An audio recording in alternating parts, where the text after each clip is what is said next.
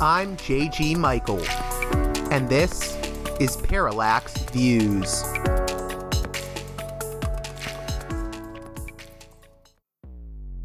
Hello, this is Mike Swanson. In a few moments, you're going to listen to another segment of Parallax Views. But before you do that, let me tell you about my new book, Why the Vietnam War. It's a sequel to my previous book called The War State, which has lots of positive reviews on Amazon. It's been out for years. But this one is a more detailed case study of how the American empire and national security state operate using Vietnam. And I believe it shows also how things work today, how policy is actually made and why. So grab the book on Amazon.com, Why the Vietnam War.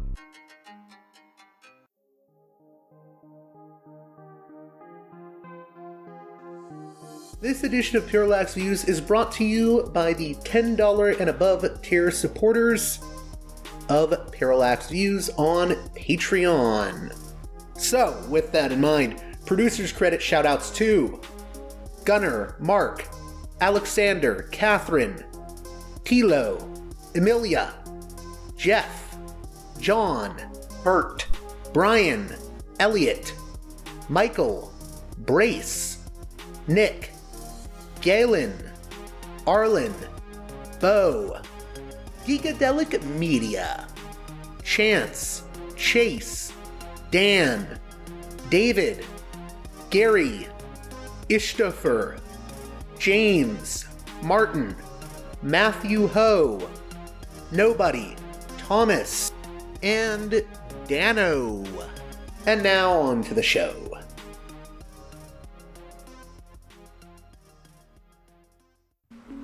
Hey there, Parallax Views listeners. Sorry for my absence last week, but I actually had two shows that I wanted to release on Patreon first. Those shows are going to be released this week, and in the future, many episodes will be behind a paywall for early release before they come out on the main feed. The first of these episodes is my conversation with Peter Grinspoon, MD, author of Seeing Through the Smoke. A cannabis specialist untangles the truth about marijuana. We'll be discussing all things marijuana with Peter, who is the son of Lester Grinspoon, one of the leading researchers into cannabis and psychedelics at Harvard. I think you'll find Peter's view rather unique, as he is critical of both what he calls reefer pessimists, people who believe that cannabis is the devil's plant, as well as cannatopians, or those who believe that cannabis is a miracle cure all, it can do anything plant. This is a balanced view of marijuana from a specialist in the field. So, without any further ado, let's get right to it with Peter Grinspoon, author of Seeing Through the Smoke. A cannabis specialist untangles the truth about marijuana.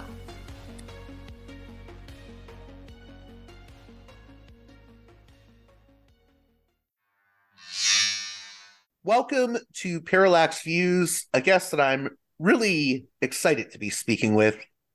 Peter Grinspoon, an American born physician uh, and also a medical cannabis specialist with a new book out, Seeing Through the Smoke A Cannabis Expert Untangles the Truth About Marijuana. And also before that, the 2016 memoir, Free Refills A Doctor Confronts His Addiction, uh, which was a very, very good book. Uh, how are you doing uh, today, Peter? I'm doing excellent. How about yourself? I'm doing great. I'm doing great. Uh, just for my listeners, maybe you could give uh, a little bit of background, not just on yourself, but also uh, maybe your father and uh, his background when it came to cannabis.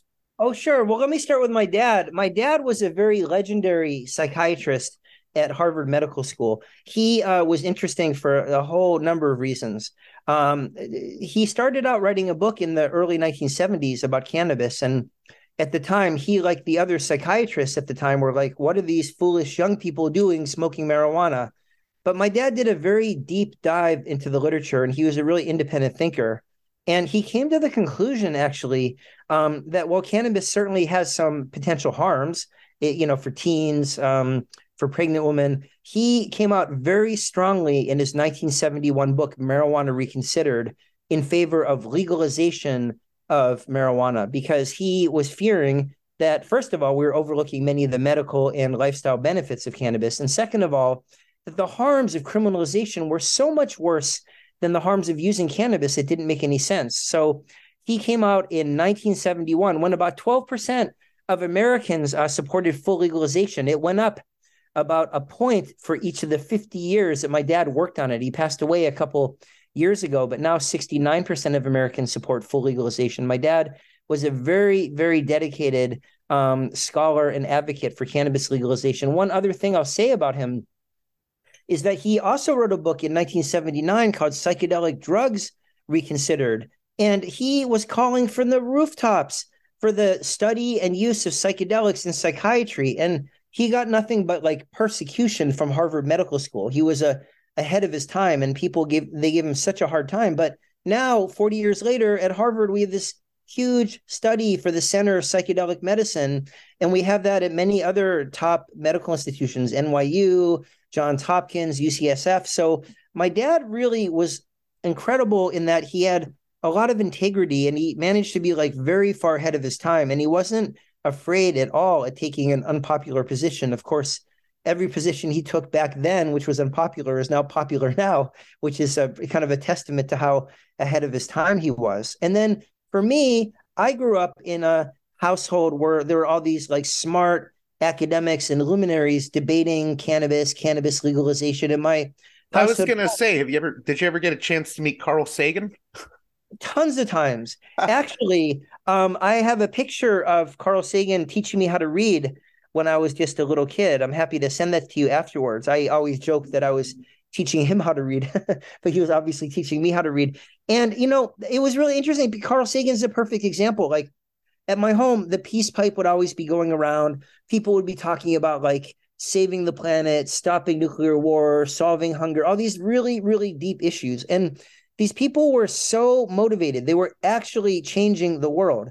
And then I go to school in like middle school, high school, and we get the same old lectures by the same policemen that would waddle in year after year about DARE and about how cannabis makes you stupid and amotivational. And the message I was getting at home was that cannabis was like this intellectual and social lubricant that like facilitated people having these really deep, interesting thoughts. And the message I got at school was that the DARE program was totally full of it and was completely lying to us about everything. So it was confusing when I was like 12. When I was like 16, I like figured out DARE's lying. You know, drugs aren't nearly as bad as they say they are. Some people get into trouble with them, but we shouldn't, you know, stigmatize them. So I had a, you know, been involved in the cannabis issue. And in fact, all the drugs, not just cannabis, but mostly cannabis my entire life. And I have been treating people with medical cannabis for about 20 years, like my entire medical career. And as you as you mentioned, I just came up out with this book, which covers really everything all the harms, all the benefits, all the lifestyle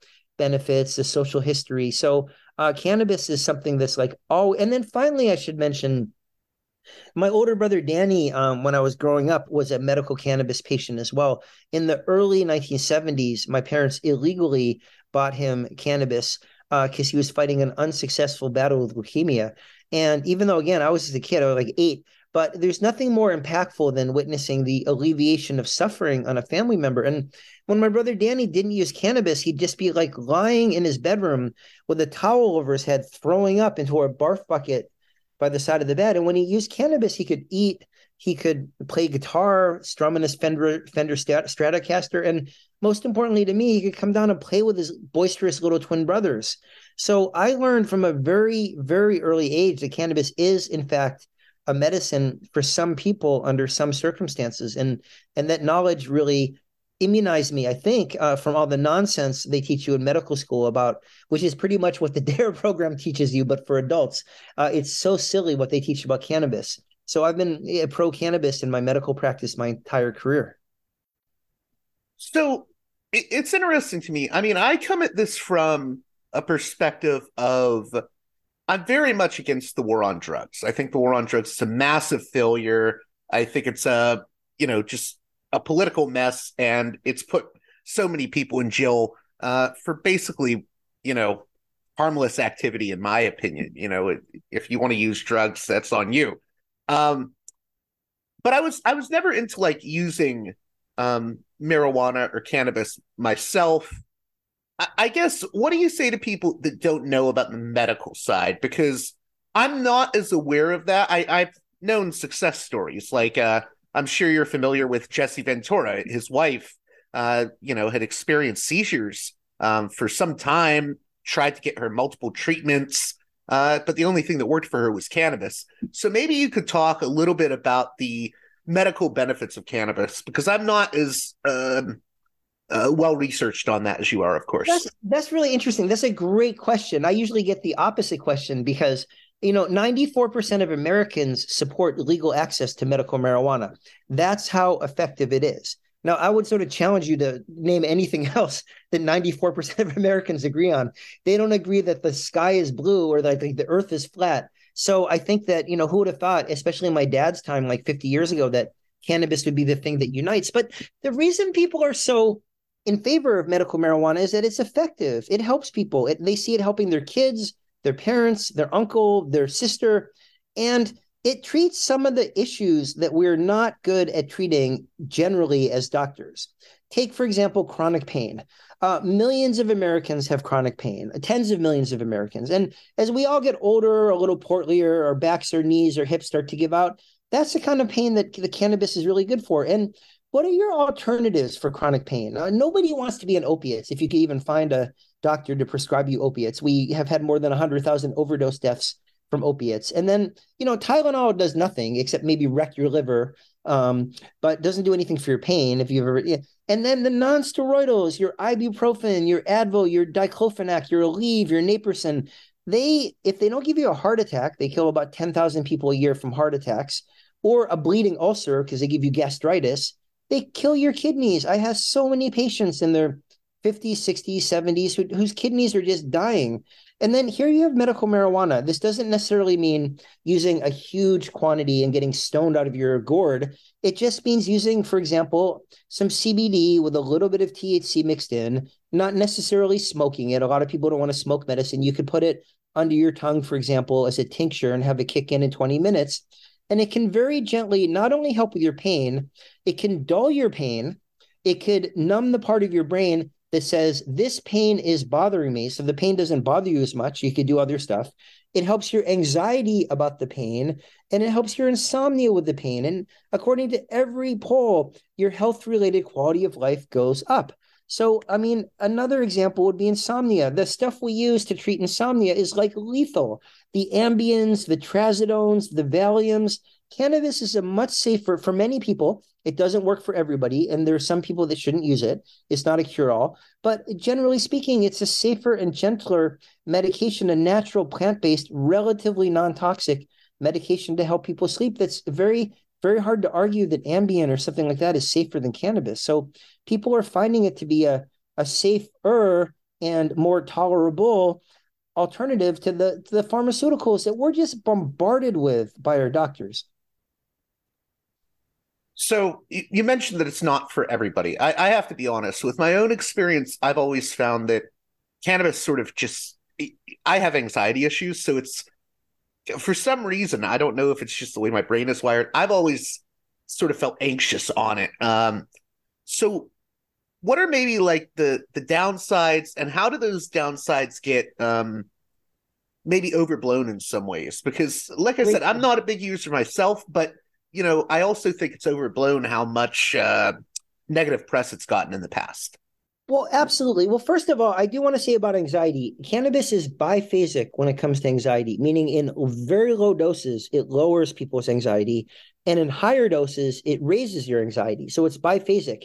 But everybody's different. I have some patients that can't use any cannabis at all because even one puff will make them very anxious. So it can cause anxiety. However, I have other patients where, again, we use mostly CBD.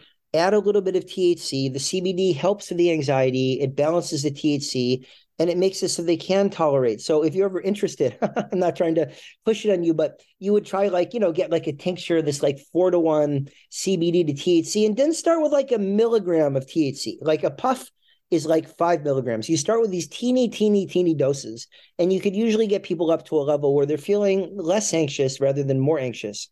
But the war on drugs necessitated demonizing cannabis. They didn't have enough people, heroin and cocaine, to wage this flat out assault on like you know people of color and you know the anti-war left and you know. Yeah, I, I was gonna say not to interrupt you, but even calling it marijuana, like uh, you know, it's yeah, like Hispanic panic, and also you know the thing that always gets me is uh that movie Reefer Madness or any of the other number of movies that were like Reefer Madness from back in the 30s and you know, even if I'm not like a big cannabis smoker or user myself, you just look at a, a movie like that and you're like, did people really believe this back then? That you would like go crazy and go on a rampage after you smoked some reefer?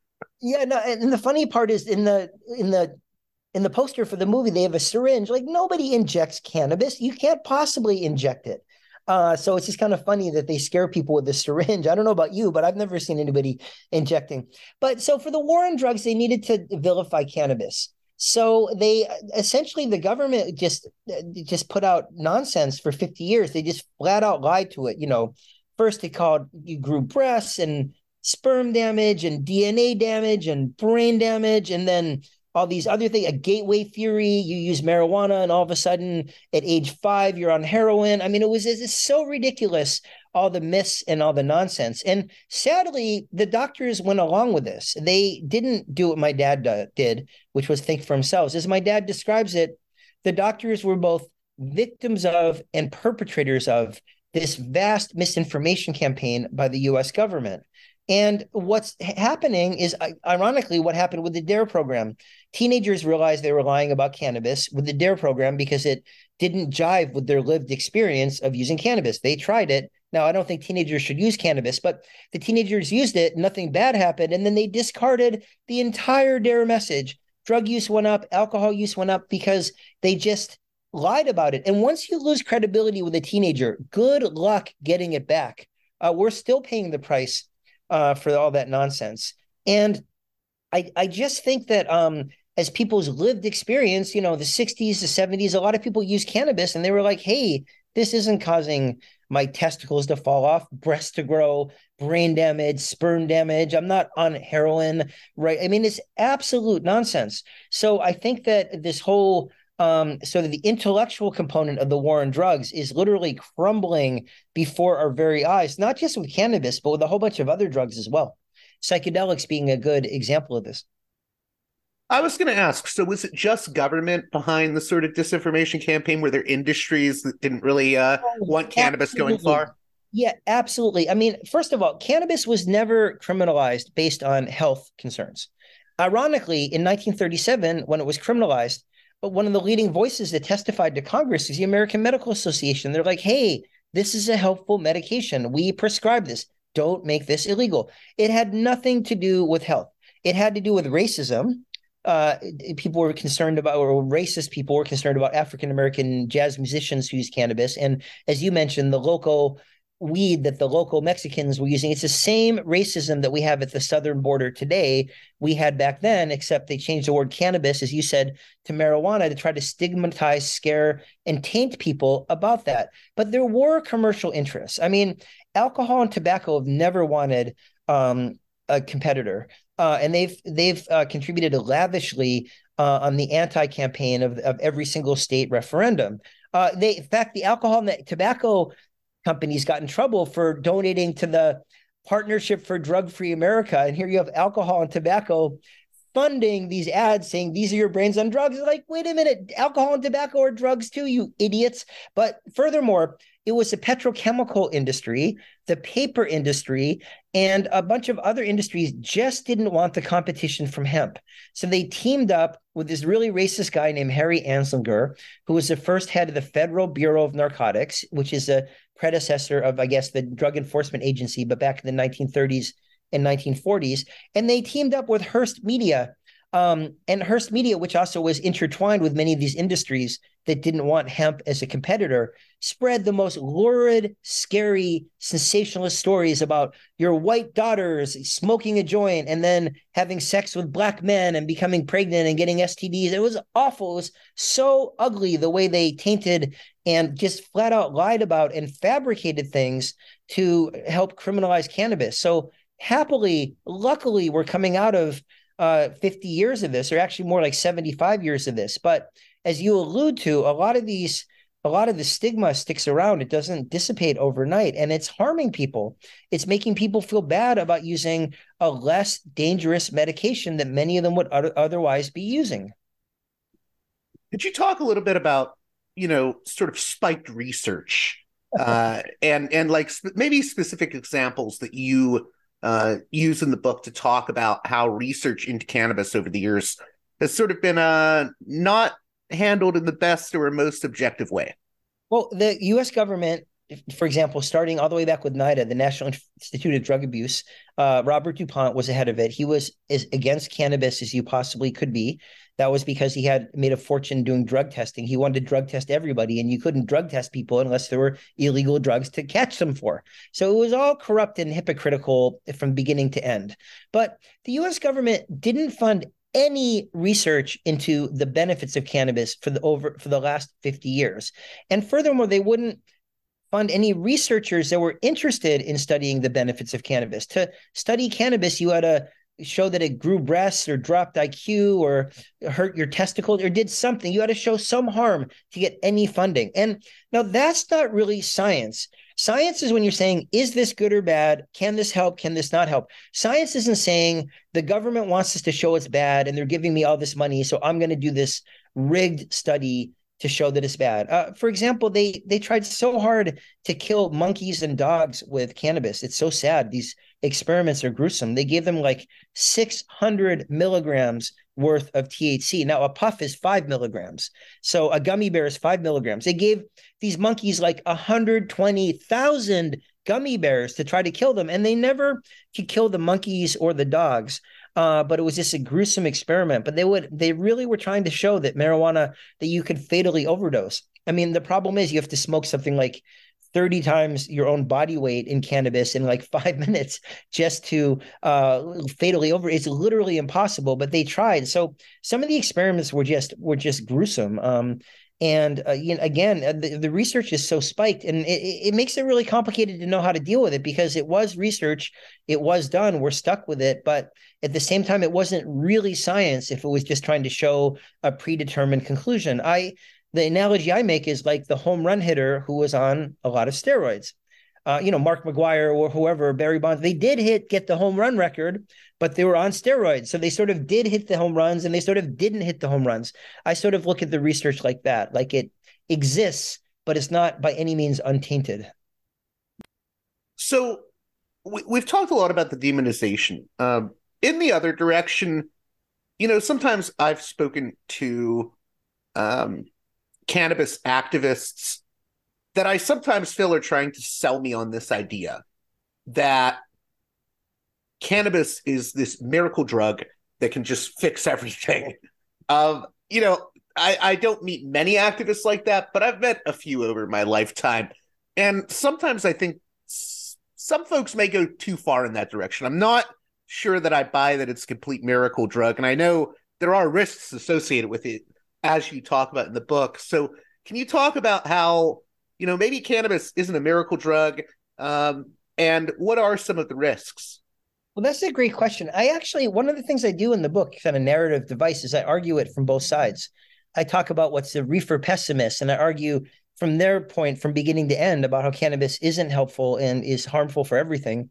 And I talk about the cannatopians, those exact people that you're referring to and about how they think it can cure everything. It's more of a religious belief than sort of a set of medical beliefs. And I sort of take both sides to task in the book. I probably take the reefer pessimist to task um, more aggressively because they're sort of more off the spectrum of what most people believe and what the science shows. But um, an example is this looking at my brother Danny, who died of cancer. Cannabis is great for cancer pain. Cannabis is great for nausea, for chemotherapy, for weight loss, for loss of appetite. Cannabis does not cure cancer. And there are a lot of cannabis advocates that will walk around and say, "Yeah, I cured my cannabis. Uh, I treating my cannabis with cancer." And now cannabis does in the cell have very interesting anti-cancer activity. And I wouldn't be surprised if maybe 10 years from now, uh, it'll be a component of chemotherapy because it is anti-cancer. But there's never been a single study showing you can take cannabis for your cancer and you will get better, despite a lot of anecdotal stories, some of which from people I really trust and like. But the fact is, if you get can- cancer, you see an oncologist, you get chemotherapy. And then if the chemotherapy makes you sick, or if the cancer is making you sick, you use cannabis as an adjunct to feel better. You don't use it to treat your cancer. So that would be a perfect example. And I would say the people that shouldn't use cannabis, we don't know that it's safe for pregnancy. We don't know that it's safe for breastfeeding. Now, there's a caveat in medicine for every rule. And if someone's having really, really severe nausea and vomiting with pregnancy and they're in the hospital and they're getting intravenous Haldol and lorazepam and Benadryl and Thorazine. It's hard to argue that cannabis would be worse for them than all of those pharmaceuticals. But generally speaking, I don't recommend it for pregnant or breastfeeding women. And then teenagers shouldn't use cannabis because there's some concern that it could harm their developing brain. Now, I waited till age 13 until I started using cannabis. I'm just kidding. I was back then, I was a teenager and I couldn't care less. Now, I, I don't recommend it for people before 18 because I think it can uh, harm your brain. But again, there are caveats to this. If my brother's dying of cancer, who cares if he's using cannabis? Or all these kids with autism, there's all this new data that CBD with a little bit of THC thrown in can be really helpful. And these kids, in, in what way? I'm just curious about that. Not to Absolutely. Well, it helps with the injurious, self-injurious behavior, the hitting, the banging, the slapping. Um, so the what's called the non-core symptoms of autism. But but there's some new evidence that THC might even help with the cruelest symptoms of autism, which are the core symptoms. And the THC, by way it works on its neurotransmitter system, the endocannabinoid system, with interacts with another neurotransmitter system, the oxytocin syndrome. You know, oxytocin's like the love hormone, the hug hormone. I tried to do a hug and my green screen just made it look like I was in a straitjacket. But um, they, you know, it, it, might really help with the core symptoms of the connection, the eye contact, the emotional connection. And again, these kids, these teenagers and kids with autism, they bombard them to control their behavior with Adderall, Thorazine, Haldol, lorazepam, and it's very hard to argue that a little bit of THC is more dangerous than those heavy-duty neuroleptics and psychostimulants. So again, all these rules. And then the final thing I want to say is that like cannabis is very helpful for people with anxiety, for depression, for PTSD. If someone has psychosis, a family history of psychosis or personal history of psychosis like schizophrenia or bipolar, cannabis can be highly, highly destabilizing. So, someone with a history of psychosis, I wouldn't use cannabis in, or I would have a very, very extensive discussion about risks and benefits before starting it. Why, why is that when it comes to psychosis and cannabis? Why, why does that interaction, um, you know, why, why can it worsen that? Well, that's a really difficult question to answer. I don't think they actually know yet. It has to do with dopamine and the reward centers, and, and there's genetic linkage, and they truly don't know. Uh, people, for example, who have schizophrenia are very avid for cannabis. And one theory is that the cannabis is causing the schizophrenia. That's actually not true because the rates of schizophrenia have been 1% over the last 70 years. And the rates of cannabis use worldwide and the rates of cannabis use have gone from like in the hundreds of thousands to the hundreds of millions over the last 70 years. And if cannabis were causing schizophrenia, the rates of schizophrenia would have to go up. However, uh, cannabis is thought to precipitate it earlier and can and um, they're not sure exactly how. An- another theory is that people who are prone to get schizophrenia in their sort of pre-schizophrenic distress are very drawn to cannabis because they self-treat themselves and it only looks like the cannabis is treating the schizophrenia. And then the third theory is that the same gene controls for cannabis use and schizophrenia so they're just linked true true and unrelated. So they're still they're going to be disentangling this for decades if you ask me. So it sounds like there's still a lot that we don't understand uh, about cannabis. Can you talk about why that is and maybe how doctors can learn more about cannabis and how we can get more research done into this? Well, I think we don't understand a lot for a couple of reasons. One, because all the research was had a political agenda. Let's demonize cannabis. It wasn't genuine basic research trying to understand it. Does it help? Does it hurt? How does it work? We haven't studied the endocannabinoid system, this ancient system of receptors and neurotransmitters that cannabis uses. All animals have an endocannabinoid system, but we're way behind in all this research because of the war on drugs. That's issue number one. Issue number two is that cannabis is really complicated. Remember, we're used to studying one molecule at a time. Let's study ibuprofen. Let's study lisinopril for blood pressure. Cannabis has like 500 different molecules in it. Um, and there are many different strains of cannabis. Some make you go energetic and want to go out. Others make you relaxed, sleepy, hungry, horny. They just affect people differently. And again, it's a really complicated plant with like 500 different components, many of which are biologically active and in fact psychoactive. So I think it's we've done a terrible job of studying it because of the war on drugs. And combine that with the fact that it's an incredibly complicated plant, we still have a long ways to go. So one thing I wanted to get into was um, when it comes to people that are skeptical based on anecdotal experiences they've had uh, with cannabis. So, like for for instance, with me, um, I have a relative who smoked a lot of cannabis and they started getting, you know, kind of violent and very angry, sort of like psychosis almost.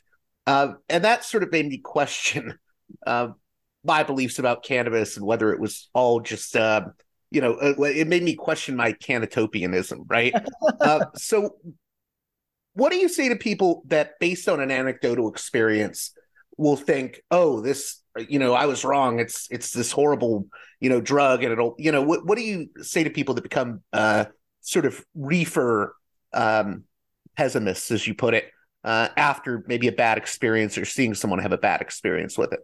Well, just like the Cannatopians have to look beyond their experience and realize some people have a very bad time with it and it doesn't work for everybody, the Cannapessimists have to understand that a lot of other people have good experiences with it. I mean, and that's why we do research and why we do data and why we communicate with each other because anybody can have a bad reaction to a drug. Um, I give a lot of people penicillin for strep throat you could be the one in a thousand that gets a penicillin allergy, has an anaphylactic reaction, end up in the hospital.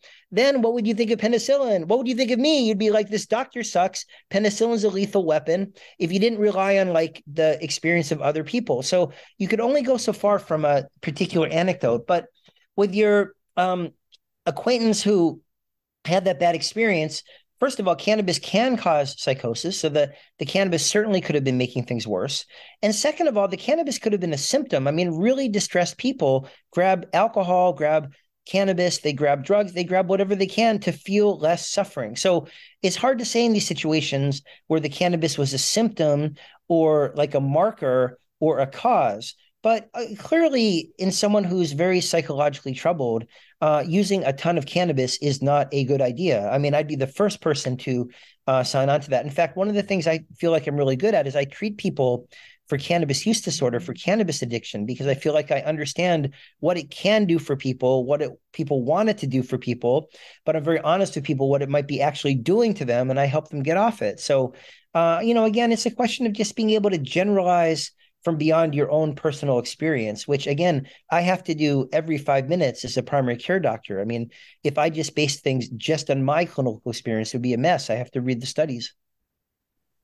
I thought that was a good point that you brought up. Like if, if you gave someone penicillin and they had a bad reaction to it, I don't think most people are going to say, "Oh, now no one should use penicillin." But we, you know, that's often been the case with marijuana. You know, someone has a bad experience with it, and then everyone is like, "Oh, well, you know, well, it's a gateway drug." Example. Can I give you one more example?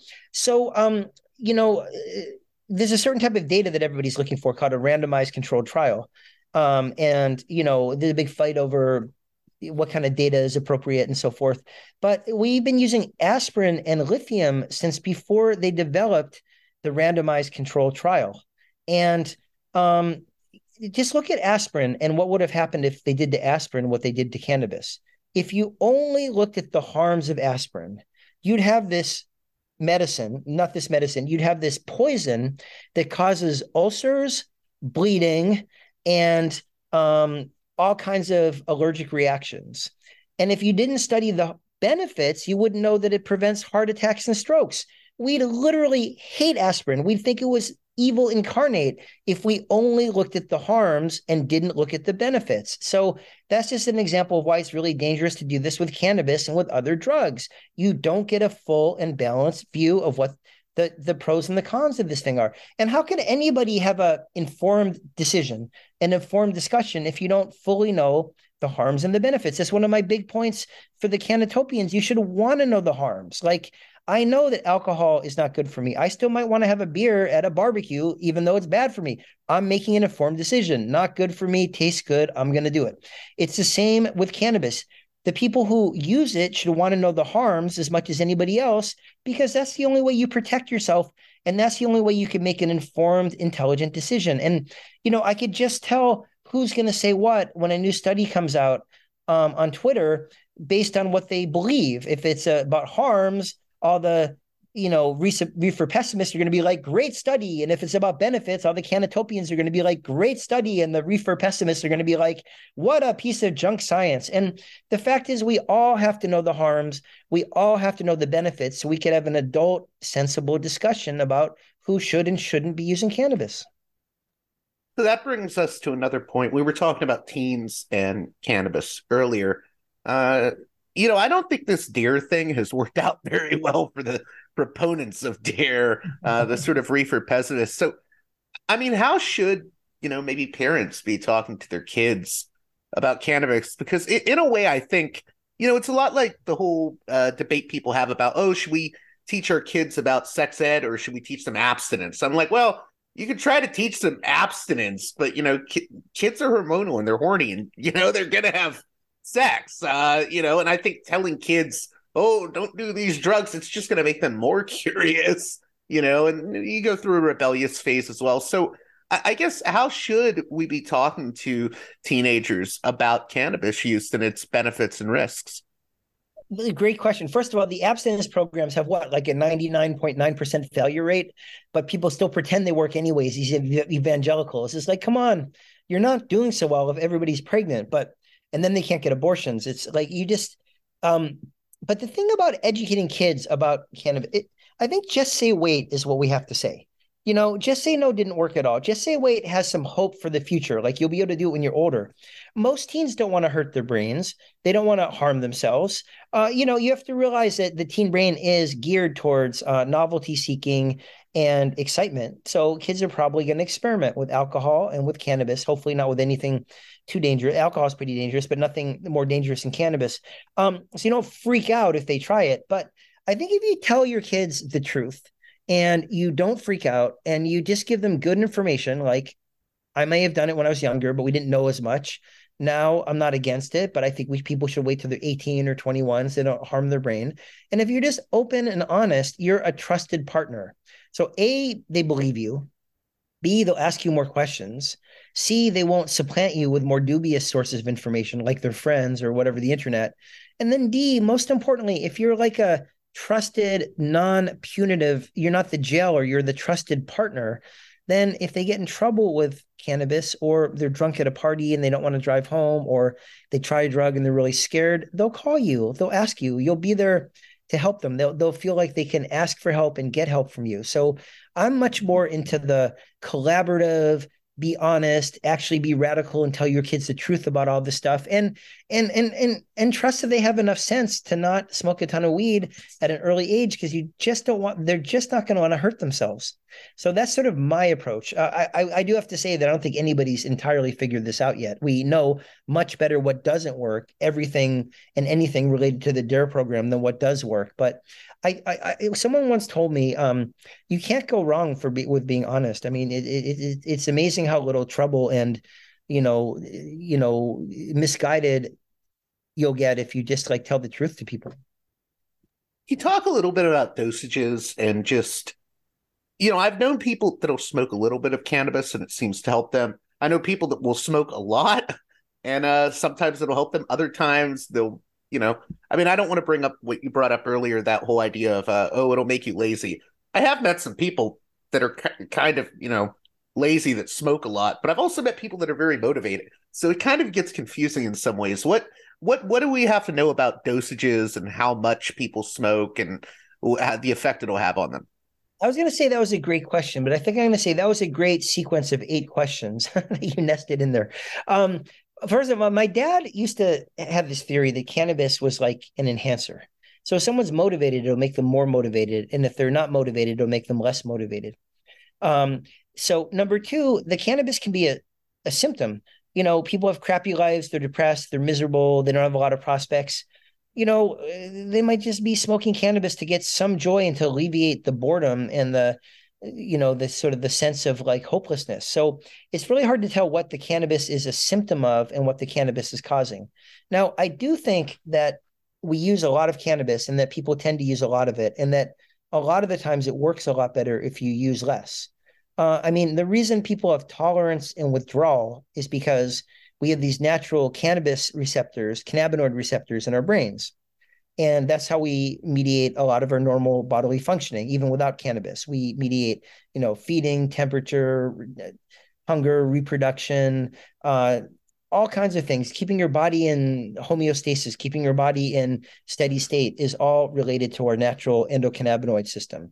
Now, um, when you use a ton of cannabis, your natural cannabis receptors downregulate. They they become sparse. They become fewer and far between.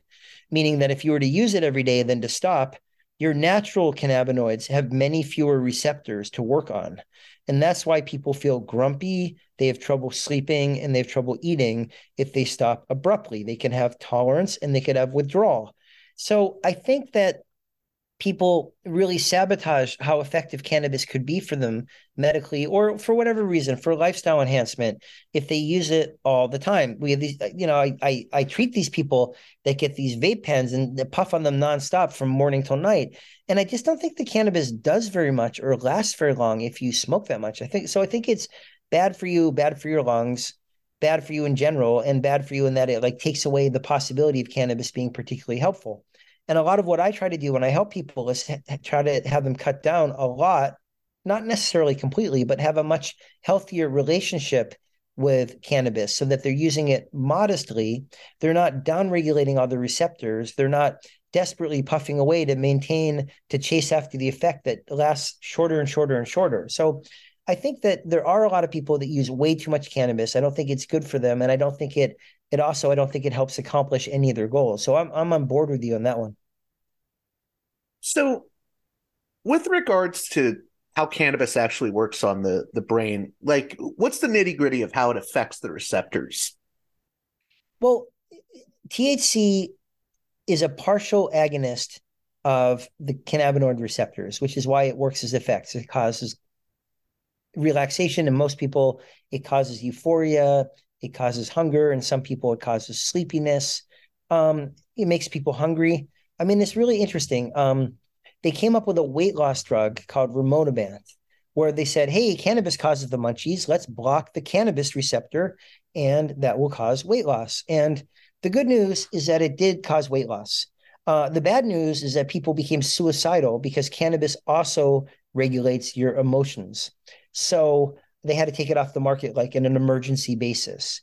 But the fact is, you could see a future where we're able to tickle certain parts of the receptors and not tickle other parts of the receptors. Say we could block those parts of the cannabis receptors in those parts of the brain that make you hungry, no more munchies, you lose weight. Yet we don't affect the parts that regulate your mood, so no suicidal behavior.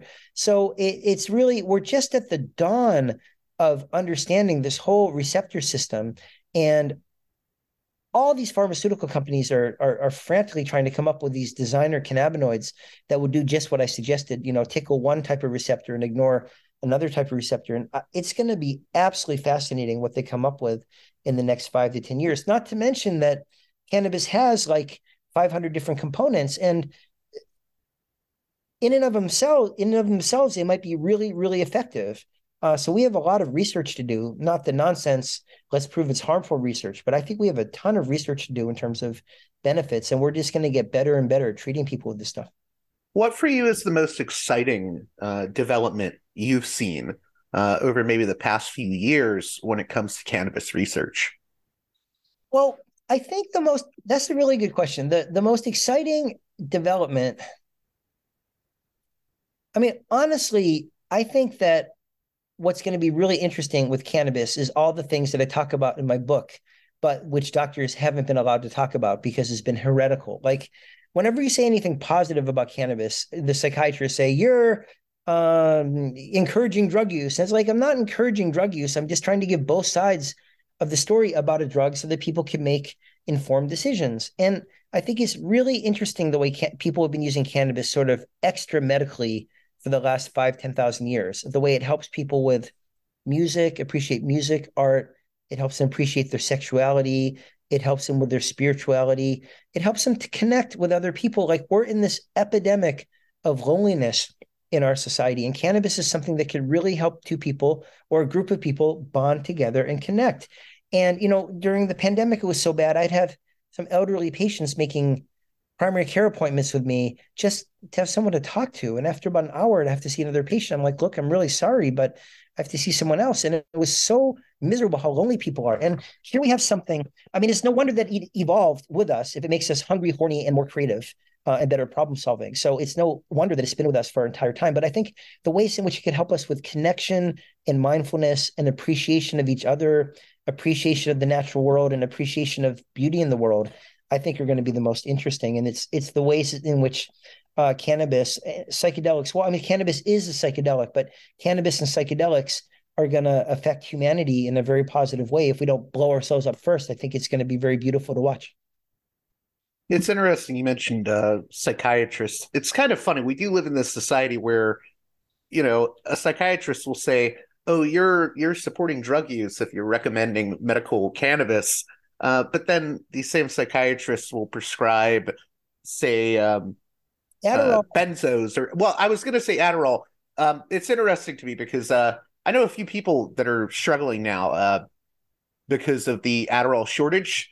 Oh, um, yeah. So I, I, mean, there's, I think there's like any drug. I think Adderall uh, has its benefits and usages, but that same sort of thinking isn't always applied to marijuana. You know, it's sort of like, oh, that's bad. Uh, when really, you know, we don't treat any other med- medicine that way.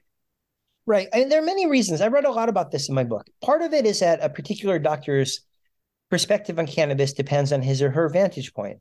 So, for example, it's very hard to find an oncologist that's anti medical marijuana. You know, like 90 plus percent of oncologists are like strongly in favor of it. They see it helping their patients. Like you want your patients to do well. Now, in truth, the psychiatrists, particularly the pediatric, the adolescent psychiatrists, do see the rare but very tragic cases of like a young adult being destabilized by cannabis and having their psychosis get worse. So, but the problem is they don't treat people with cannabis and they don't see any wins. They don't see any success stories. And also, I think they sort of brainwash themselves. They just read the negative stuff. They're true reefer pessimists. They're not um, reading about the benefits and the harms. I mean, the American Psychiatric Association still puts medical marijuana in these derogatory quotation marks like which just flies a slap in the face to the 94% of Americans that support using it uh, for medical purposes. So, I mean, now the really cynical part of me, and I'm not really a cynical person, Uh, goes with the Upton Sinclair Upton Sinclair quote, which says, "It's difficult to get a man to understand something if his salary depends on him not understanding it." And people treat themselves with cannabis. They treat their anxiety, their depression, their PTSD themselves. To get Adderall from a psychiatrist, you have to pay five hundred dollars an hour. So I, I hope it's not just as simple as that. I hope it's just that they need to grow and change like everybody else, and they need to be more open minded.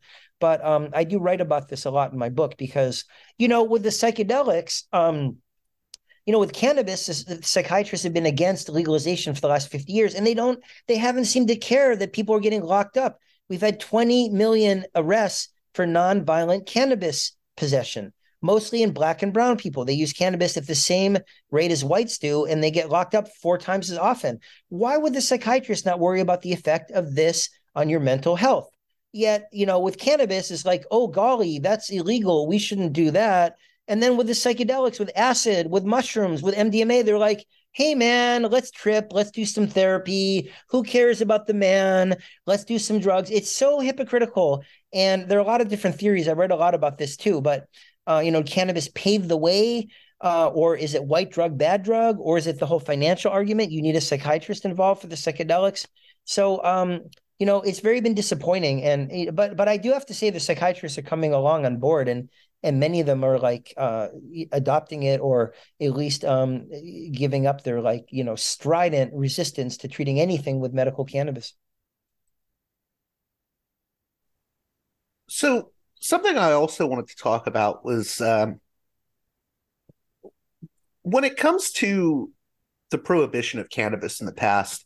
What are the lessons we can learn for that? Because uh, you know, I, I, mentioned the Adderall shortage, uh, and I know people that really benefit from you know taking their suggested doses of Adderall. I know people on anti-anxiety meds like benzos and stuff that have to take those, but they don't abuse them.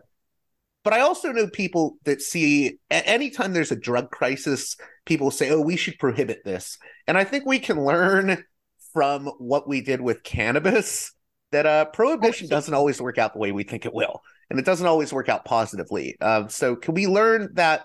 Can we learn the lesson of you know the negative impacts of cannabis prohibition when looking at other medicines and you know arguments for prohibiting those medicines absolutely well positively but the irony is that we did we learned that during prohibition prohibition was a disaster people were blinding themselves with moonshine and and methanol um you know the, the cartels were getting rich and ordinarily pe- ordinary people were getting arrested it was prohibition of alcohol was a disaster. We learned that lesson.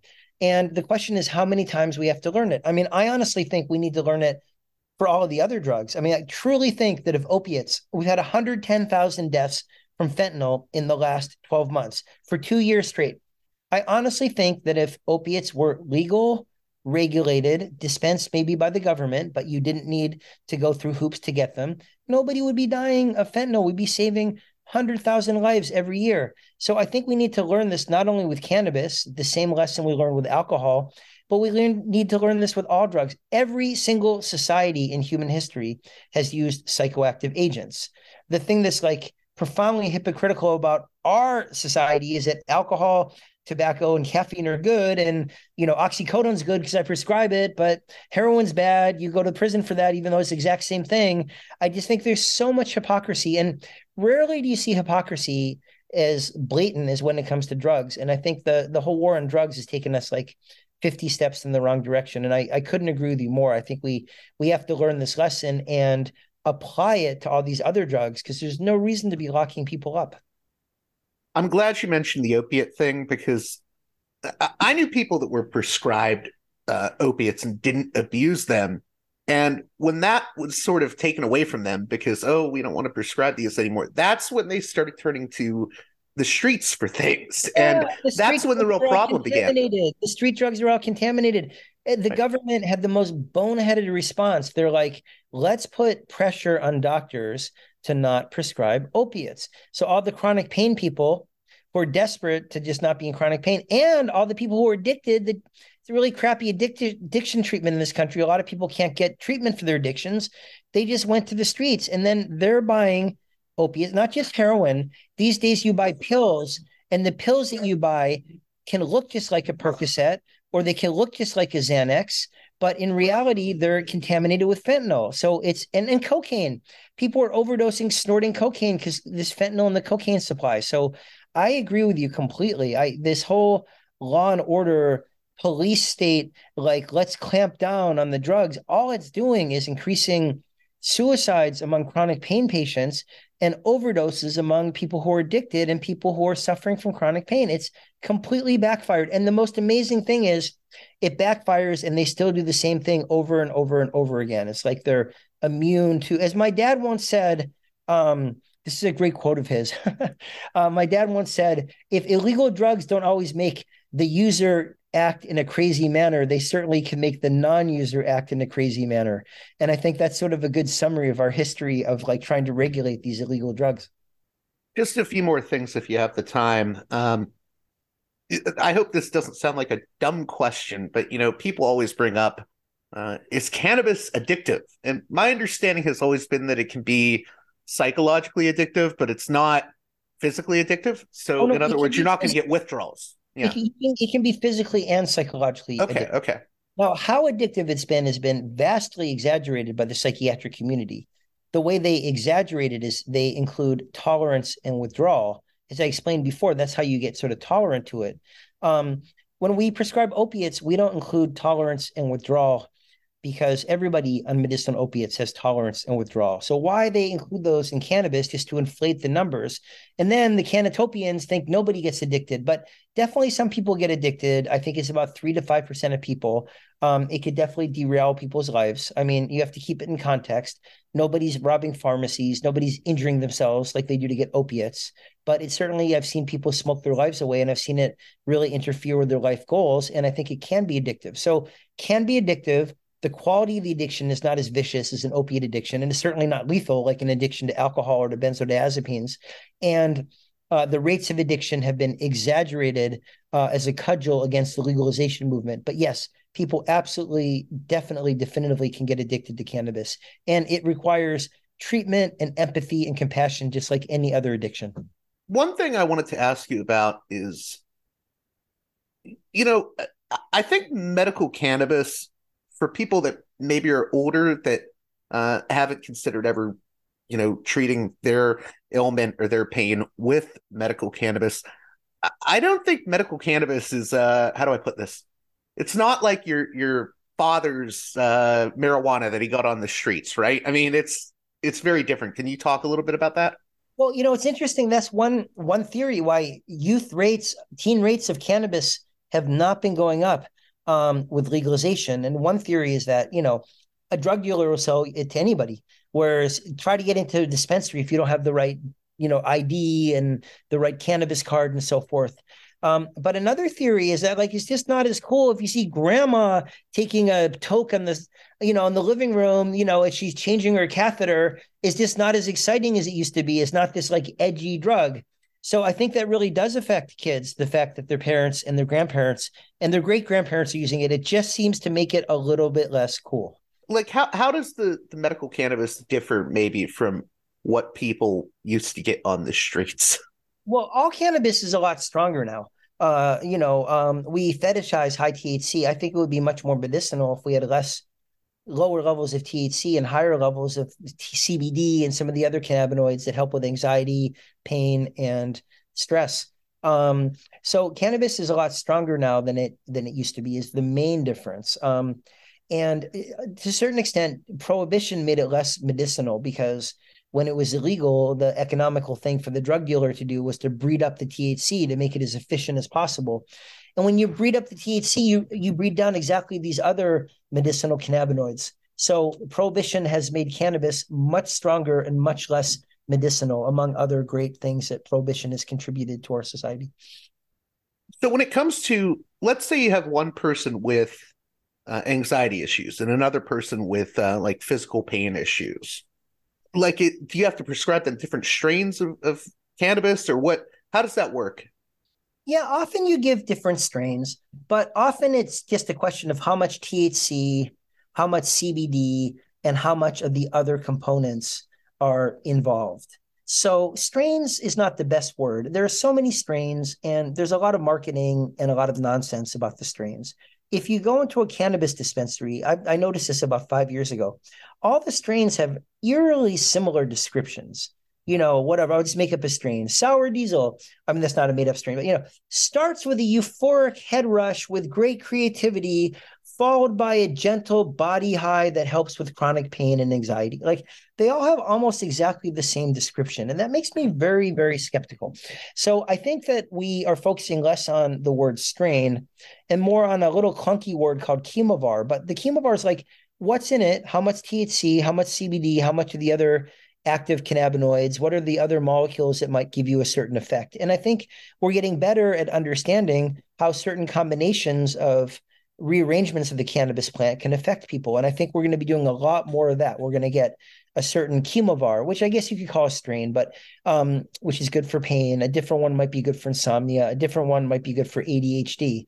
And I think we're getting better and better every year at understanding what the different components do and how together in like what's called the entourage effect, all the different components together can work to help alleviate a particular condition. What's the difference between uh, this is really basic and I, I should know more, but the difference between THC versus CBD? Oh yeah, THC is the most common cannabinoid, cannabis working molecule, and it's the one that gets you high. Whereas CBD is the second most common. Um, but CBD is interesting because it doesn't get you high. It doesn't have any misuse liability. It's not addictive at all. One in three Americans have tried a CBD product. One in seven Americans right now are trying something with CBD. And people tend to use CBD for chronic pain, anxiety, insomnia. It's approved for childhood epilepsy. Um, so they're very different because THC is what gets you high, and CBD doesn't get you high and isn't addictive, but isn't as strong um, in alleviating many of these things. I mean, in truth, the CBD and the THC work really well together. It's a really well, um, well, it's a plant that's evolved really well to help us. So before we close out, uh, I know you mentioned psychedelics before, and interestingly, I think you had a uh, blurb for your book um, from Rick Doblin, the founder yeah. of the Multidisciplinary Association for Psychedelic Studies. Uh, what's your thoughts on the state of uh, psychedelic research and just the, I guess, you know, health and medicinal uses of psychedelics? Well, it couldn't be more exciting in general and to me personally. Again, remember, I read my dad's book, Psychedelic Drugs Reconsidered, at age 13. And I'm like, yeah, let's study this stuff until I found out he was getting in trouble at Harvard for even suggesting that we study it or use it clinically. But I think it's been extraordinary, like revolutionary, some of these new studies that have come out. I mean, these are people studying from treatment resistant depression. This is depression defined as failure of three or more psychiatric drugs. These people are miserable. And then you eh, take some psilocybin or you take some ketamine, and lo and behold, they're feeling better. I mean, as they've broken out of it. And it's not only for depression, it's also for addiction. I had a friend that was addicted to alcohol. She was drinking like two glasses of wine a night. And then she did an ayahuasca ceremony in Costa Rica. And then she stopped drinking for six months. Not only did she stop drinking, but the cigarettes went away for six months too. That wasn't even one of her goals.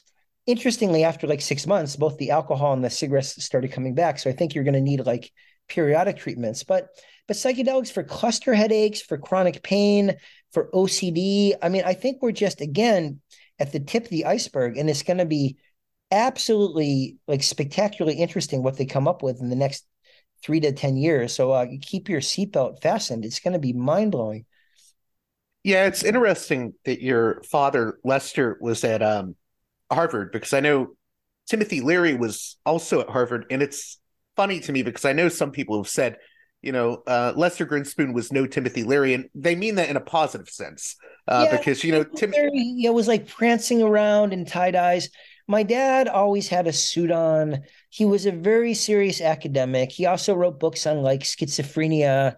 He was a very mainstream psychiatrist who didn't mind getting into a fight or standing up for an unpopular position, but they were about as opposite in terms of demeanor and credibility and um, you know, sort of comportment. Uh, which isn't to to say that you know I'm not in some level a fan of Timothy Leary, but he really I think my dad's especially at Harvard, my dad's way of going about things. Ultimately, who knows?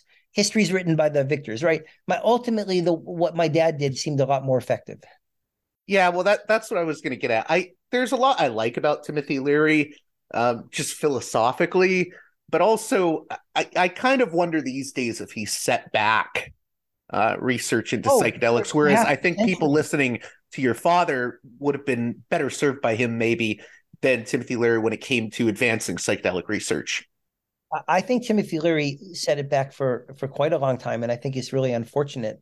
And you know, I don't want to cast blame, but and it's always hard to know how your actions are gonna are gonna pan out. And it, it, it's easy to say again in retrospect what the right thing to do was. But Harvard's a very conservative place, and you know, they were shooting down my dad for writing the most scholarly books. I mean, how are they going to look at someone, you know, again, frolicking around in a tie dye on acid? I mean, it's just, it's just like a mismatch, you know. You also have a blurb uh, from uh, Carl Hart, who um, he does a lot of work, I think, on uh, addiction issues. Uh, I was wondering if you could talk just a bit about addiction issues and dealing with those, and whether cannabis can help with some addiction issues. Oh, absolutely. First of all, Carl Hart's a great guy, a really smart researcher, and a really dedicated uh, activist for social justice. I, there are few people I admire more than than Carl Hart. He does great work. And, you know, cannabis can be addictive, but it also is a gateway off of addiction to harder drugs for, for many people. We use it for harm reduction. I've had so much success in my clinical practice getting people off opiates for chronic pain onto cannabis or getting people off alcohol onto cannabis. And their quality of life improves and it's not life threatening. I mean, I think can, one of the one of the I have a whole chapter about this in my book about how cannabis can help people with more dangerous addictions and can help transition them off. So I think that's going to be a huge area once the psychiatrists flip and realize that they don't have to be like against everything cannabis. They're going to be uh, hopefully helping us get people off these more dangerous addictions with cannabis because the cannabis doctors are doing it and we're having a ton of success. Do you think? Um, I just wanted to pick your brain on this briefly, but do you, do you think in some ways we look at addiction uh, the wrong way? I guess in in our culture and society. What I mean by that is, uh, you know, I'm a big fan of uh, Johann uh, Hari, uh, who wrote "Chasing the Scream," and sometimes I do get this impression that, you know, if people had support systems, I think they'd get over addiction easier. I think we also don't even look at how you know, if your life really sucks, if you're living in poverty, you know, you may end up just smoking crack or doing some type of drug to alleviate that pain. But we don't really look at drug use that way and, and addiction that way. And then we turn people into societal lepers and they don't get better because they don't have any support systems. So, do we look at addiction the wrong way in our society? Absolutely. I couldn't agree with you more. Uh, look what they did in Portugal they didn't just legalize drugs. They legalized drugs and took all this billions of dollars that we're wasting on law enforcement to persecute people who are using drugs. And they took the money and put it into addiction treatment, jobs training, and housing. So people had a pathway out. And if you give people a pathway out, nobody wants to be addicted. They people who are addicted are miserable. So I think that we waste so much money on law enforcement and then you're absolutely right. These people have these miserable, crappy lives and they just don't see a way out. And I think we could do so much better. But this is changing. We're getting there. Um, you know, people are realizing that the war on drugs is a disaster. People are realizing that law enforcement aren't the right people to be involved in drugs on any level. It should be doctors, nurses, social workers, um, public health servants. And um, we're evolving towards that, but we just have a little digging out to do because the war we spent so much money brainwashing people and and militarizing neighborhoods during the war on drugs is going to take a while to recover from that. I mean, did, did you ever think that we'd not not to interrupt you, but did you ever think we'd reach the point we've reached now where I do think you're right. I think most people have turned against the war on drugs. I think most people are in favor of uh, medical marijuana, and I think even more people now than ever are in favor of legalization and treating addiction as uh, you know a, a, health issue and a social issue even rather than just a criminal issue uh, or you know just as health issues rather than criminal issues i never would have thought that this would have happened when i was growing up and, and being fed the DARE propaganda which i was always off put by DARE. but it seems like we've come so far. And I mean, did you ever expect that we'd get this far when you were growing I up? I expected it. You know I expected it? I expected it growing up because this is what the people in my living room were talking about the Carl Sagans, the Lester Grinspoons, the Allen Ginsbergs, the Norman Zinbergs. This is what they were talking about. And if I learned anything from my dad, it's that if you want to change the world, and you work hard at it, you actually can change the world. So I'm seeing what these people started come to fruition, and it's really, honestly, it's the most inspiring thing I can can even I can't even describe how inspiring it is. In closing, uh, what do you hope my listeners get out of this conversation, and what would you suggest to people that are maybe having health issues or you know they they need pain relief and they're thinking about looking into uh, using medical cannabis to deal with those issues. Well, this has been a great conversation, and we've covered a ton of territory. Uh, I would say that in my book, I covered exactly the same t- territory, but in a lot more detail. So it's a really good resource for exactly those people. They could find it at Amazon or in bookstores, or people could also reach me if they have questions at petergrinspoon.com. You spell Grinspoon, grin like smile, spoon like fork. So it's just petergrinspoon.com. And if people send me questions, I'm happy to answer them.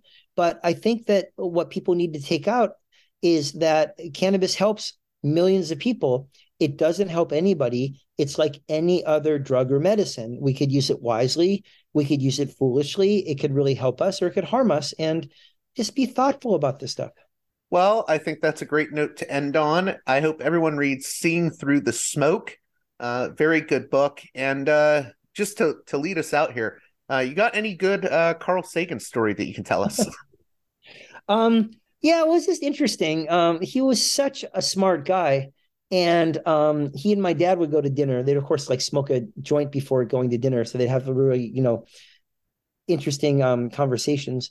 And Carl Sagan would have a little dictaphone, like, with him. And then in the middle of dinner, we'd just all be talking. And then he'd be like, Excuse me. And then he'd start talking to himself. He'd be like, Maybe the reason industrial societies don't communicate with other ones is because they blow themselves up right when they reach technological maturity. Click. And then he'd be like, Okay. And he'd get back to the conversation. But he'd interrupt our conversation with these thoughts that were generated from the conver- this very stone conversation with my dad, these brilliant thoughts. And he'd just feel completely unself-conscious about like interrupting the dinner conversation, excusing himself, whispering into his dictaphone, and then apparently his secretary would type it up later, and then we'd come up with like Contact or Broca's Brain or all the other books that he wrote. So that was part of his creative process. And and in my book, Seeing Through the Smoke, in the chapter that talks about um, lifestyle enhancement and the way it benefits people's lives, not just medical, I talk a lot about Carl Sagan's creative process. He there's a lot of documentation of that about how he used cannabis to generate ideas and then the next day he would go through them and use the good ones and discard the bad ones. So uh, he was a real real advocate in the in the powers of cannabis to uh, stimulate um, and augment creative thinking. Well thank you again peter grinspoon for coming on parallax views. Absolute pleasure. I really enjoyed our conversation well, that does it for this edition of Parallax Views. I hope you enjoyed my conversation with Peter Grinspoon, MD, and that you'll check out his book, Seeing Through the Smoke. A cannabis specialist untangles the truth about marijuana. As always, if you appreciate the work here I do at Parallax Views, please consider supporting me on Patreon at patreon.com slash parallaxviews, where you can get the first 200 episodes of Parallax Views in the Parallax Views archive, and also early release episodes of Parallax Views. My Patreon is at patreon.com slash parallaxviews. One more time, that's patreon.com slash parallaxviews. And with that being said, until next time, You've been listening to Parallax Views with Parallax Views to Parallax Views with Parallax Views. The way out is not simply to say don't do it, just to prohibit. It's nothing else. If we don't do it, others will be doing it like crazy. So, you know, we have to confront the problem.